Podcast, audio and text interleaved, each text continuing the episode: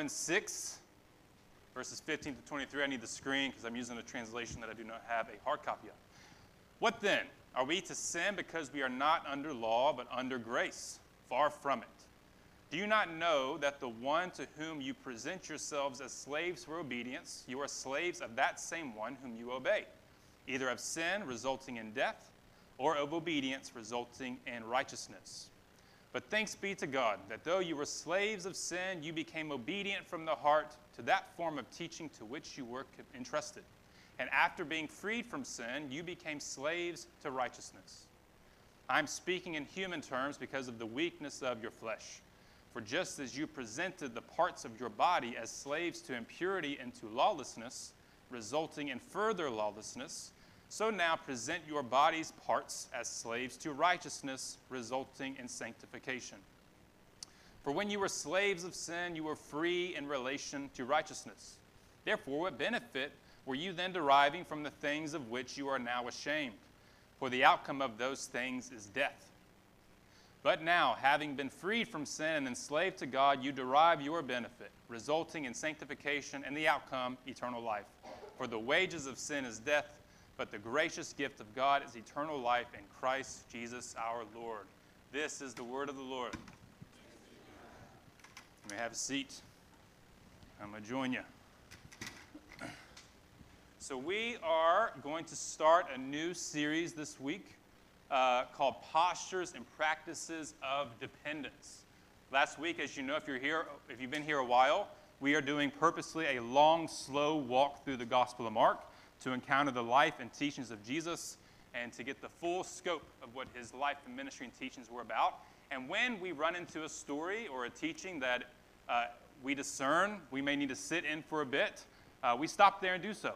And so at the end of last week's story, um, Jesus uh, uh, cast out a demon that the father and the boy could not deal with and that the disciples could not deal with. And as he does so, he says, These kind that are, that is, expressions of darkness can only be overcome and cast out by prayer.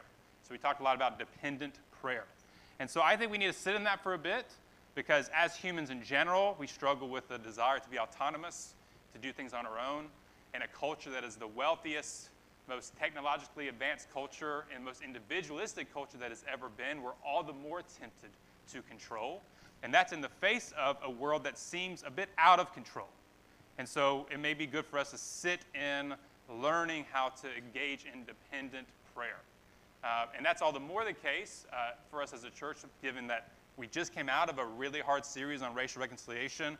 You all engage in that so faithfully and but we're learning that that process is a long-term one that is filled with lots of temptation, and we need to be rem- remember that we'll do lots of actions, but they only count. They only kind of carry weight. They only keep us moving in the right direction if they are flowing from a place of dependent prayer. And next semester, if you keep reading in Mark, we're going to come to the next chapter, Mark, Mark 10, which addresses marriage, divorce, sexuality, romantic relationships, which of course is very complex. And if we're going to engage in that with any level of faithfulness, it's only going to happen with a spirit of dependent prayer. So we're going to sit in that for a bit. And we're going to have four straight weeks on dependence first, because otherwise, prayer for people that are used to controlling things becomes another way to manipulate and control, another way to leverage, to influence, to assert our wills. And so, my prayer is that we talk about dependence for a bit first, uh, not because God won't answer our prayers even when we're not, He does all the time, but it helps form us prayer is not just for God, it's for us. And we are more likely to be formed in the spirit formed way when we approach prayer through a spirit of dependence. And so today, the posture I want to talk about is surrender. And to me, I think this is the linchpin of the rest of it. If we lose a sense of surrender, we lose a, a, a kind of the core basis of our relationship with God, which is one of dependence. So this is kind of the breakdown. Nico's got us moving ahead already. We're going to have these four points here. We're going to talk about from this passage that no one is actually free. Everybody's surrendered. Everybody's a slave. No one is actually free in the way our culture describes it. I want to talk about how surrendering uh, in the two options we are given to God or to sin are both yields benefits and restrictions. Meaning, you will experience what feels like benefit if you don't surrender to Jesus. So what's important is what benefits and restrictions do you get depending on who and what you are surrendered to. This is crucial. Then we're going to talk about the pathway of surrendering to Jesus. We're going to slow that process right down to talk about what that process will look and feel like in practice. And finally, the symbol of our surrender. So let's jump, jump right into it. First thing is, nobody is free. Everyone is surrendered. You got two choices here. Uh, Paul says to his letter to the Romans that uh, when you are a slave, you are either a slave to sin, resulting in death, or obedience, which is obedience to God, resulting in righteousness. No, there's no in between. And know here also that there's not the most popular expression that we would imagine based on our culture's messaging which is just that we are all autonomous free agents, boundless, borderless, uh, non relational, just totally individualistic. That we are free to become who we want to be, to do what we want to do, to uh, assert our, our identities, to find our meaning and significance, that we are all free agents. And so that is the cultural messaging and the waters in which we swim. And you might think, well, if I'm in the room, uh, you know, I'm a Christian, I'm already trying to resist that. Praise God. But uh, I've been doing ministry long enough and I've been a Christian long enough that the waters in which we swim that affirm so much our sense of freedom as, as a way of, of freedom from all restraints, from all limitations. Nature doesn't bind us, family doesn't bind us, place doesn't bind us, church doesn't bind us, scripture doesn't even bind us. We kind of find our own way. Uh, that will intrude into how we relate to God and how we relate to Jesus. Um, it, it, may, if you've been a Christian a long time, you may be good at uh, kind of pretending like you don't. But for new Christians, they oftentimes do. I remember one time uh, we led this uh, young girl to Christ at in my last church. Um, she was so excited to, to, to surrender to Jesus, to give her life to Jesus. And I'm trying to talk about what that would involve and how we approach Scripture. And she was like, Yeah, I like Scripture. There's a lot of parts I agree with and, and some parts I disagree with. And so that is that mentality of freedom at work where you don't imagine yourself as coming under anything. There's no real conversion there. You are still the author of your life, and Scripture becomes a conversation partner. God becomes a piece of furniture in your life that kind of you find a way to fit into what you are already about and what you already desire. And that is a, a common approach to life that then inserts into our prayer lives too. So, to, to kind of tie it into the fact that we're going into prayer, a series on prayer, we can be prone to let prayer become a way that we advance in self improvement, advance in self discovery, advance in self actualization. Again, no real conversion, there's no real transformation. But these are the waters in which we swim. Uh, music, movies, cultural expressions uh, are, are, run amok to kind of communicate this message. And there even becomes a very popular deconversion story to walk away from Jesus as a way of becoming true to who I am. Even former pastors will come out with an Instagram post of them overlooking the mountains and with the look of contentment on their face because they have finally discovered who they really are. The church, scripture, all of that has been oppressive to them, and they have found freedom to part ways with that. That, of course, came out of a long history of probably battling that within their faith. And so it's important for us to grasp this temptation of a false sense of I'm autonomous and free and grasp that Jesus would say, if you're not with him, you're against him. He says that. If you are not surrendered to him in purposeful, trusting surrender and obedience, you are actually a slave to what he calls sin. And it may not always look as obvious as we would say. So we need to talk about that, what it would look like to approach life in that way, which is the next section. This will be the longest section of the thing. So if you're like, oh my goodness, we have four points and we're on point two and he's been on this for 10 minutes, there's a lot to unpack here. And so, what I want to try to show you is that when you surrender to sin, it is not always as obviously harmful and bad as sometimes you may have been told if you grew up in church. And actually, at the same time, it ends up becoming worse than you realized. So, there's like a, a, a kind of insidious harmfulness. And so, all these words I highlighted in yellow, I highlighted because they're kind of churchy words that if you read scripture a lot, you will become very familiar with. But you may not actually think about the definitions you bring to the table when you read these words. And then you then we then are insert our working definitions of these words and then build out a whole kind of approach to this uh, freedom based on the definitions we insert. So let's start with sin. Think about how you would define sin. And for many people, even Christians, the way they would be tempted to define sin is something as long as I as long as I like it and it doesn't harm other people or me, it's fine. If it harms other people, that's sin. And so it's only if they detect that it harms somebody. So then there's no room for the possibility that there might be actual uh, not good behavior that doesn't that actually doesn't have a harm that you can see and detect on your own that is actually sin. Biblically speaking, I don't think sin is that which harms others, especially that we can see. Sometimes you can't see, and I want to show you that in a second. Oftentimes, what sin is actually is an assault on God. It is a rebellion against God. It does harm you and others, but you might not always see that. So think about Eve in the garden. She's given one rule, and there's not any detectable harm in disobeying that rule. She says, That tree looks really nice. It looks good to my eyes. I bet it tastes good. It would actually make me a wise person. Therefore, I shall do it.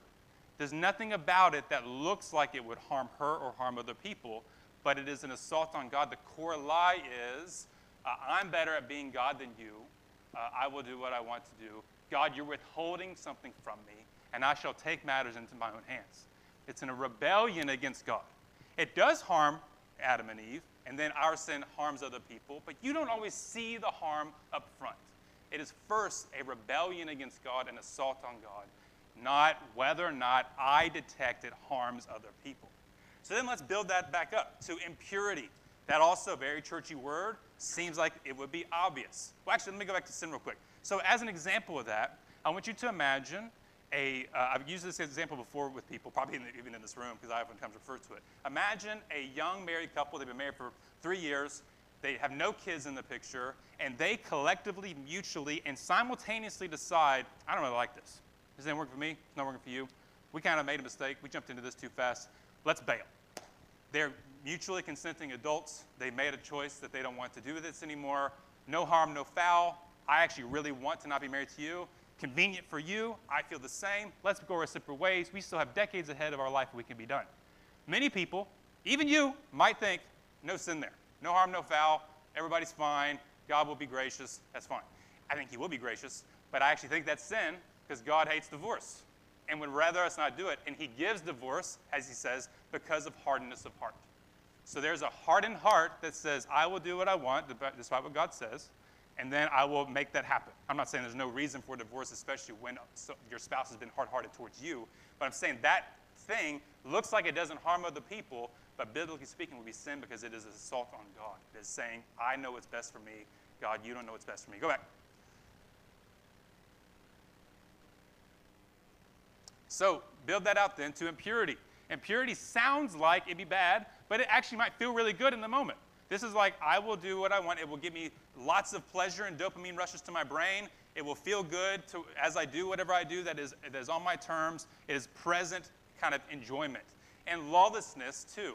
Many of your versions will say ever increasing wickedness. I didn't like that because that then fits into uh, a wickedness I can detect. Putin is wicked. Hitler is wicked. Child abuse is wicked, and it is. But lawlessness, think about what that word actually, that's what actually the, the Greek says. It says lawlessness that gives way to more lawlessness. Lawless means I am beyond the law. I am above anything that would outside of me give me a restriction or constraint. It is unfettered freedom. That when you give way to it, it goes on and on and on with more and more freedom because I'm doing what I want. I'm not bound by anything, which is much better language for the breadth of sin, not just being obvious harm that you and I can detect, but is I will do what I want to do no matter what. So again, imagine another scenario. Let's name him Ted from Lebanon. Let's hope none of y'all got family members named Ted from Lebanon. Ted from Lebanon is a hard-working, dutiful husband. He's been married to the same woman for 30 years. He's been a nice dad to his kids. He's an even tempered guy. He has the same job. He's generally a good employee. He's accumulating lots of money. His savings account is looking nice. He keeps his yard good. No neighbors have complaints of him. But he never gives an ounce of a thought to Jesus. No prayers, no devotion, no longings. He just does what he wants to do. It just so happens that what he wants to do is pretty socially acceptable, not immediately harmful. He does what he wants. That's, he's actually lawless. biblically speaking, he would be a slave to sin. He does not want to want Jesus. So he is living a life appearing to be a good person, but gives no thought to Jesus. Now, the guilt ridden people in this room would be like, oh, he's talking about me. No, I'm not, man. You're here. You're giving thought to Jesus. I'm talking about a person that gives no thought to Jesus, doesn't care what Jesus wants. He just does what he wants. It's a lawless person, enslaved to sin. It is not harmful or obvious.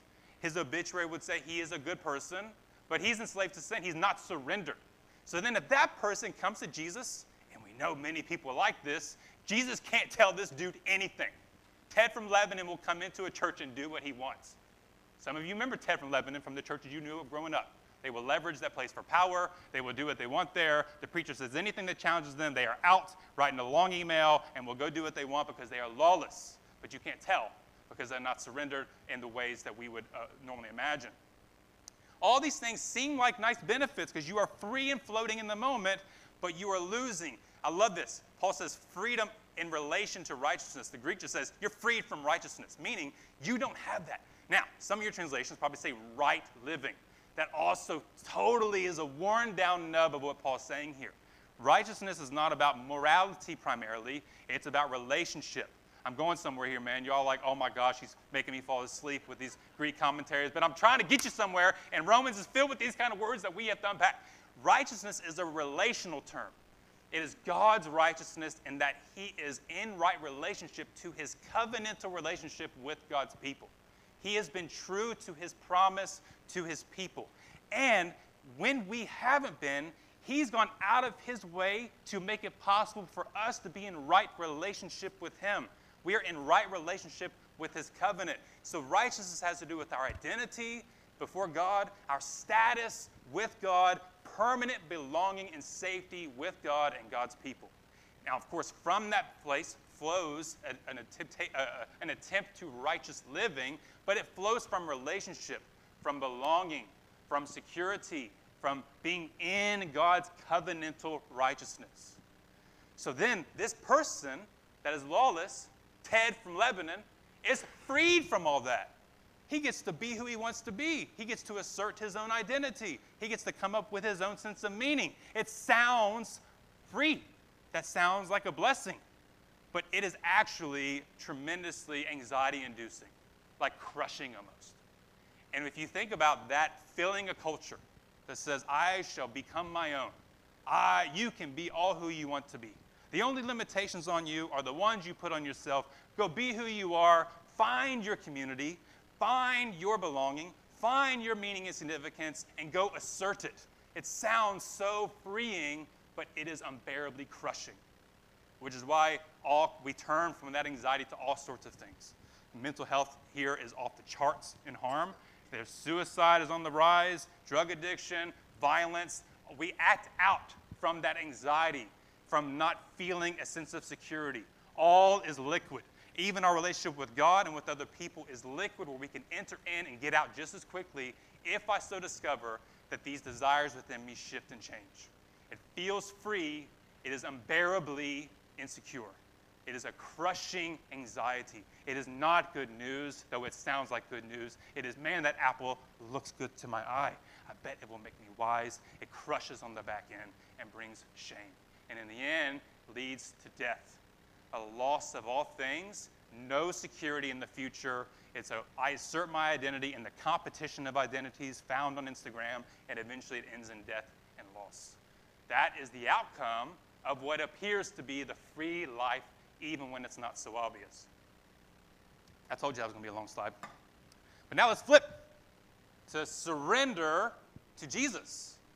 There is a slavery of obedience, which we'll talk about.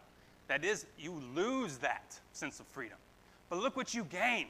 You get that righteousness that you lost. So when I said all that stuff about belonging, identity, knowing who you are, knowing whose you are, knowing who your community is, having a sense of, of, of significance, of meaning and value, having a secure future, that even if all the bad worst case scenarios could ever happen to you and to this world, you have a secure eternal relationship in God's covenant with God, with his people. And now you have that, all the things that were anxiety inducing and crushing of our assertion to be who we really are, that anxiety is lost. You are permanently safe with God, with God's people, with God's family. And then you have this opportunity to engage in the meaningful life of sanctification. Another churchy word. God, when you are saved, makes you a saint. Paul, when he writes a letter to the Corinthians, they are awful people. If you read through the Corinthians, they have lots of mistakes. He calls them saints. God has made them holy by giving him his Holy Spirit. And then he goes to work in your body, making, reflecting that newfound holy status, which means little old me and you, who no one seems to care about on the headlines, engages in an eternally meaningful life of letting our bodies slowly, with a lot of difficulty, reflect our status with God. That is now meaning where you didn't have it. That is a secure future when you didn't have that. That is a confident family that you, that you would not be able to have without your own labors and works. And that is finally, most of all, a, a pure relationship with God based on His work. And all this is free gifts. Not become who you really are. Go be who you really are. Assert yourself. This is receive. It's yours. You already have it. He did all the work. You are not your own because you were bought with a price, and that price was the blood of Jesus. Has given you the security and the belonging you didn't know you needed. And you are now freed then from the consequences of your sin. You are freed from the power of that saying who you are, and now free to be not authentic to who I am inside, but who God tells me I am. You are my beloved child. In you I am well pleased. You then live out his delight over you. He gets to say who you are, not your fleeting and ever changing desires from within. This is far less anxiety inducing than the message of our culture. Now, it's still the waters in which we swim, so you're going to be tempted by it. But when we get tempted by that, we meet that temptation with the Word of God that says, You are not your own. You are bought with a price. That price is the blood of Jesus. And now you are safe with God and God's covenant, God's people, and your future is secure with Him. Your past, what you've done and done to you, has no more bearing anymore. That is surrender. But it does mean you relinquish that sense of, I will be who I want to be. You actually do have to convert. You let you come under an authority that is beyond you. You let Scripture define those terms, not me. Well, my culture would say sin was harming people. Who cares? That's not what Scripture would say. That's not what Jesus would say. You disobey Jesus, that's what sin is, not just harming people. Well, you let Jesus determine what sin is and not you. We let Scripture determine it. That's what we're talking about when we talk about surrender. So let's go to surrender in practice. So there's this process where we say, we hear this teaching. Oh, yes, I want to want that. Maybe that section I just said, you're like, yeah, man, I want more of that. I hate that I'm tempted against that. I want to want that. You then, from the heart, want to want that. That is what surrender is. Don't think of heart in terms of feeling, think of heart in terms of volition, what your will is. I want to want Jesus in the gospel. That's obedience from the heart. I'm going to skip that purple bit and I'm come back to it because I think it's confusing. So then you go to work making your body parts. I love that he says this so frankly. It's talking about your body parts. That's literally what it says. You make your various body parts that you have some say over get in line with this newfound obedience to your heart. Now, again, the guilt ridden people in this room go, Oh my goodness, my body parts are not doing what the heart wants and now I'm not safe with God anymore. No, that's not what he's saying. You are safe with God already. You belong to Jesus. Paul imagines and expects there to be a gap between your heart, what it wants, and your body's ability to catch up. That's literally why he's writing Romans 6, because he expects the gap. That gap doesn't say anything about your relationship with God. He's already forgiven that gap. But he's now empowering you to slowly, with lots of stumbling, let those desires of our heart catch up to and be reflected in your body. What that means is our body is a sacred gift from God that becomes the physical space in new creation that my identity gets to slowly work itself out on. Your body is not just a neutral sack of flesh to let any of your old desires do what they want upon it. Your body is a sacred gift of God, a part of you as God's image. It has a purpose and a goal and a direction that is built in the actual physicality of your body. And He has commandments and, and exhortations to put in our bodies the practice of what we feel in our hearts. I'm trying to really break it down for us. So He then uh, will hand us over to that choice. So now, this purple bit, lots of different translations for it. Some of yours might say that you pledge allegiance to or to which you were committed. Let me show you from Romans 1. Go to my next slide real quick, and we're going to go back. Oh my goodness, there's lots of text here. But Romans 1 has a great outline of how sin works. So what I want to show you is, pay attention to me. The yellow is the desire of the heart. The purple is that same word from Romans 6, God giving people over. And the blue is the bodily behaviors. What Romans 1 describes is this repetitive sense of from the heart, people make a choice to not glorify God. It's an assault on God, and that's a desire from their heart. God then gives people to that choice. He hands them over to the choice that they wanted. They exchange, that's an internal, an exchange of truth for a lie, and that involves a lust, a desire, and God gives people over to that choice. If you want to want not God, He hands you over to that choice. Again, they did not think it's worthwhile to retain knowledge of God, so God hands them over to their, their mind's desires. And then, the result, they then do what ought not to be done. In the end of Romans 1, there's a vice list that is about this long that has all the different ways in which these behaviors will work themselves out. But it starts with I assault God from the heart. God hears that choice. I'm not talking about I did it one time. I'm talking about a fundamental orientation that says I want to not want God. I'll do it my way. God gives them over to that choice, and then that choice begins working out in their bodies. So now go right back to my last slide. That's then what's happening with this purple. Romans 6 is the great reversal of Romans 1. That wrath of God that is being revealed and has human beings collectively have rebelled against God, and God gave them over to that choice, and it was so destructive all around.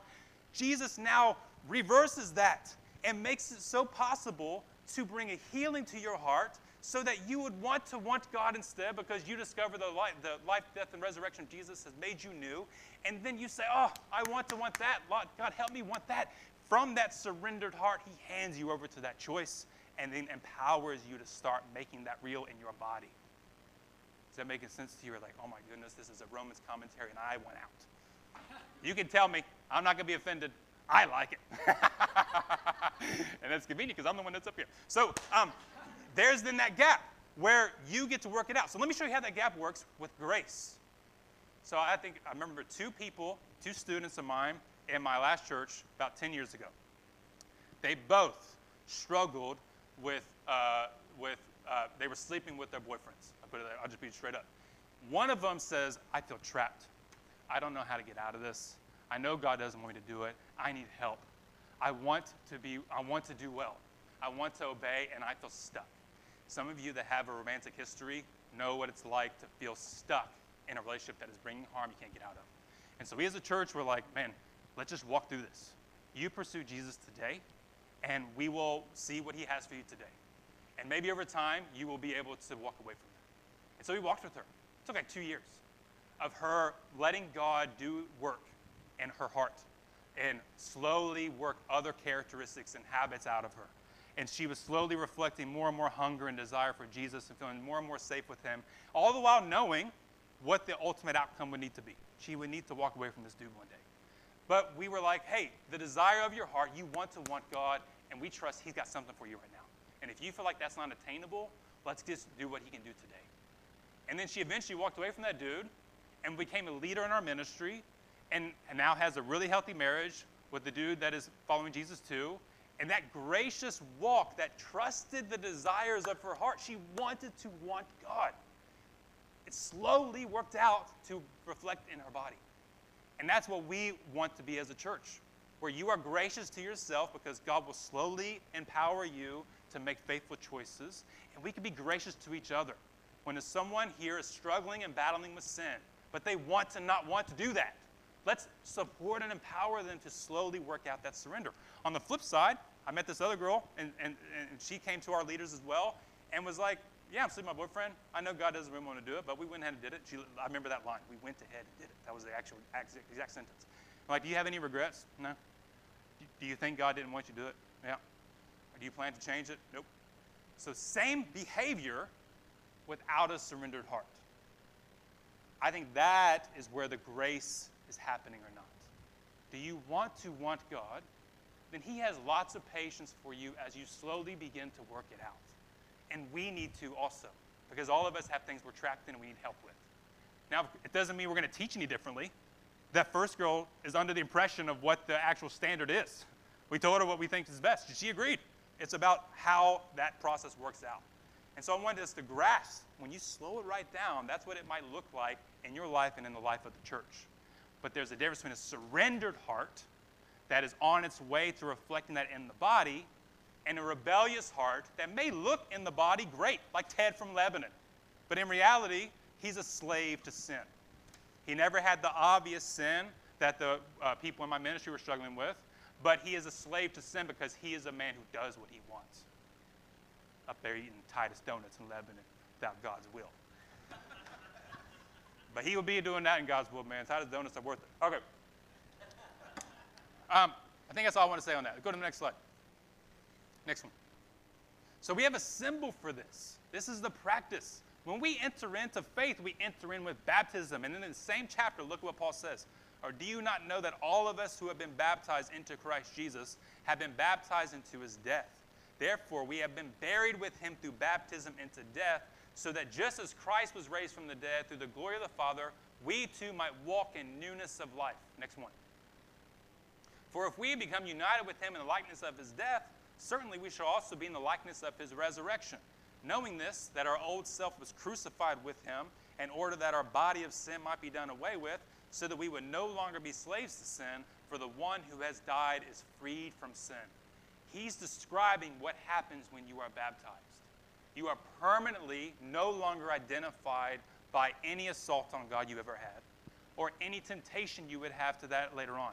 You have, in Paul's words, been transferred into the kingdom of, the, of his beloved Son. You've been rescued from the domain of darkness to now everything you would do is contextualized by that grace. The bad you will do is now contextualized by that forgiveness, and the good you will do is also by the fact that you are now a new person. So he's calling them to mind to say, remember, they're struggling with this. They're thinking, man, grace has allowed me to get away with everything. He's like, don't forget your baptism, which means he's presuming they will recall it. This is one of my things that supports uh, conscious baptism when you kind of make a conscious choice. He's asking them to remember. They were baptized, and when they did, they were put under the water. Their old self was dead, and now brought back to life through the resurrection. And now they are no longer theirs, but they are Christ. They belong to Christ. Go to my next slide with that Corinthians. And so now you can see descriptively, Paul will say this about you. Do you not know if you've made that choice of baptism, that your bodies are now temples of the Holy Spirit? That's where God lives now in you, who is in you, whom you have received from God. You are not your own. You were bought at a price. Therefore, honor God with your bodies. Your life is no longer your own. And that means you are freed from that crushing anxiety, but also free to live in accordance with who God wants you to be, even in your bodies. This is Paul saying it autobiographically. It's not just putting it on them. Paul's going to own it. I have been crucified with Christ, and I no longer live the sum total of who I think I am from my inside is no longer the core basis of who I am. I've died with Jesus. But now Christ lives in me.